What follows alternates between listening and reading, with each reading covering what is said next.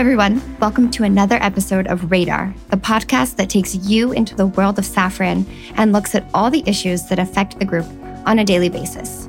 In this new episode, we're exploring 3D composite materials, and more specifically, how they were created.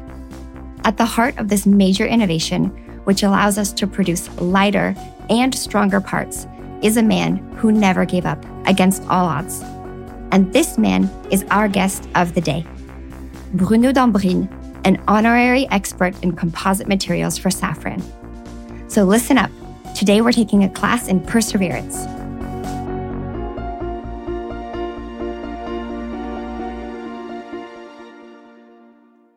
Hello, Bruno Dambrine. Welcome to the podcast. Hello. So, today we'll be telling our listeners the story of 3D composite materials, specifically 3D woven carbon fibers. Now, are we talking about actual weaving here? Or maybe you can tell us exactly what is the 3D weaving of composite materials? 3D weaving of composite materials is a particular part of composite in general. Usually, composites are made of thin layers that are stacked together to make uh, a part with fiber and resin entrapped. And then after a cure cycle, all is consolidated by uh, polymerization of the resin. This is a process that induces to, you have to stack a lot, a lot of uh, layers, which are very thin, less than millimeter, hundred of microns.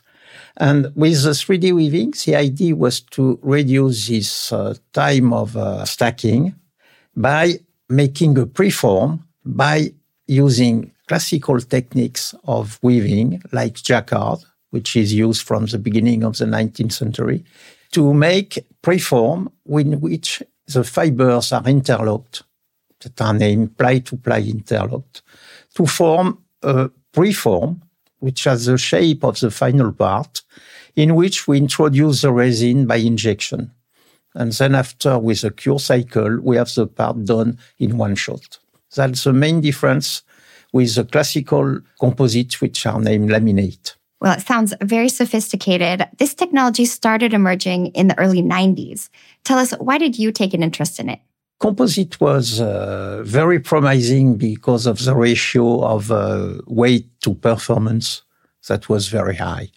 But in this time, it was uh, very difficult to make uh, for engines or for uh, aircraft because the process was not sufficiently mature to address uh, the certification process. So it was still evolving in uh, different ways of fibers were not stabilized and the process were a little bit complicated. So the introduction of composite materials was delayed and delayed and delayed until it starts with the aircraft, but with the classical laminate uh, materials. At this time, Safran was uh, trying to look what it would be interesting to do. And the most interesting was uh, the front parts of the engines, mainly the fan blades, which are rotating and so on. And programs were everywhere on all the uh, engine manufacturers were trying to make uh, fan blades with composite. And with this process, Safran was in the way to test some and uh, at the size of the CFM 56, which was the uh, aero engine uh, leader of Safran, results were very bad, mainly for the foreign object damage results when we were ingesting birds that we are obliged to certify with. So we started to make a pause with that and start to think if another way should be possible for the next products of Safran, like the LEAP. 3D weaving was potentially interesting because of the damage process, which was not within the layers, but with the volume. That's why we started to try to test and develop this technique. Okay, so the technology is really promising, but the results are not up to par, not certifiable yet. Snecma decided to stop working on composites in 1996. So at that point, what did you decide to do? At this time, I had uh, a meeting with the uh, technical director of Safran to status on the, the capability of these materials, if they were promising or not for the future. And I convinced him to continue only academic research with that, not involving Safran directly, but by suggesting uh, subventions or uh, proposal of work. The intent was to maintain uh, an efficient network of research for this technology. Well, yeah. So you found a loophole by taking it out of the business side and putting it into the academic research side so that you guys didn't stop. Yeah, because if you want to innovate, you need to have a large background of results. And so in uh, end of uh, 1999, Safran decided to have a new look at this technology. So they asked me to make this work at this time. And uh, at first, as I was uh, more a mechanical engineer than an expert in weaving, I went uh, to SEP, which was a subsidiary of uh, Safran at this time, where they had weaver engineers in Bordeaux. And uh, I met Dominique Coupet, which has been uh, in this work from the beginning and which was expert in weaving. And we has been able to find weaver that was able to make the products we intend to do. And we had the technology to drive jacquard, but electronically and not mechanically as uh, in the 19th century. This weaver was uh, Albany, which was in the US, close to Boston, with a very short team. We were only uh, Dominique and myself uh, on Safran side, and John Goering and Brian Cofenberry on the Albany side. And we started very quickly as we were on the same page on the mechanical and the way to solve the problems. So it was uh, very, very fruitful. Uh, it was a lot of travels to Boston because uh, at this time you have to be face to face in this phase of program. And uh, we were very efficient in making the demonstration of proof of concept this small part of demonstration of different parts of the blades. Then at the end, you have to assemble that to make the part you want to test. And that's what we did during these two years.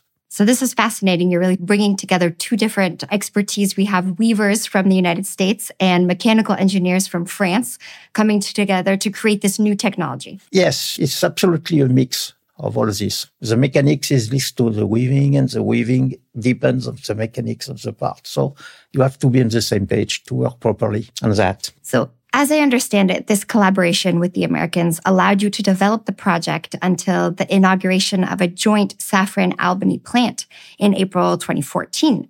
So after years and years of research and travel and tenacity, because you guys overcome a lot of challenges, you guys were able to create this joint venture. Yeah it was uh, really uh, fascinating to success uh, in this way. And uh, we had the support of uh, technical management from the Safran, Pierre Toureau and uh, Jean-Paul Herteman, which was uh, at this time the uh, CEO of uh, Safran too.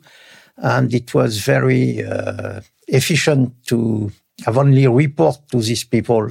So I should say short team, which at this time was bigger and bigger. I think more than 600 people now working on this subject. But uh, the basics were demonstrated by a small team of four people. And then after, work is bigger and bigger. You have to convince and certify, which is very important for us. Definitely to bring it to the market. So yeah. Now fast forwarding to today. I mean, obviously, composite fibers are no longer just in academics for Safran. You've brought it back to the business side. How are composite fibers used in Safran projects today? And what advantages do they bring to the table? The main uh, advantage at first was the weight saving, more than uh, 500 kilo per aircraft for the 737 MAX. There was uh, also an efficiency in aerodynamics because of the number of blades were reduced uh, consistently from the CFM to the LEAP. And uh, this was a large part in the uh, fuel savings, more than 15% of the LEAP compared to the best version of the CFM. And the fan case too, that were introduced uh, after the fan blade is a, a large contributor to the weight saving for the LEAP engine. 3D composites are mainly used by Safran Aero engines for the LEAP The efficiency also of the engine was uh, improved by reducing the number of fan blades, which was possible because the material was lighter. And this led at the end with the uh, fuel savings of more than 15% currently to the best version of the CFM56. And uh, it's really a, a, big advantage for Safran, which is the only one to have this technology because uh, intellectual property has been uh, really very developed with more than 150 patents developed uh, worldwide. And uh, with these materials now, there is a preparation for the next future engines because we are always progressing. So we'll have a large part inside, but now we have to think to introduce that in other uh, companies of Safran, subsidiaries. Many, many applications are uh, also possible. I love that you brought up the future because, as you mentioned, so you guys have 150 patents already. So, in your opinion, you think this technology can evolve and be improved even more to be applied to other parts or other business units? Absolutely. And for this, one thing important was created too in uh, 1999, as I remember, was Safran Composite, which is uh, an excellence center for uh, all the Safran Group to introduce composite materials, which is now efficient and uh, is able to propose uh, weaving. And uh, the extension to the uh, hot parts of the engine, for instance, with the ceramics. Now, ceramics matrix composite are also an alternative for uh, high temperature parts and are will be more and more easable to do with the 3D weaving. And 3D weaving of ceramics is also something I think uh, Safran is uh, really at the top. Well, it's so exciting and innovative, and I'm sure uh, we'll all follow along to see how this evolves. Thank you so much, uh, Bruno Dambrine, for being our radar of the day. We'll see you soon for a new episode of Radar.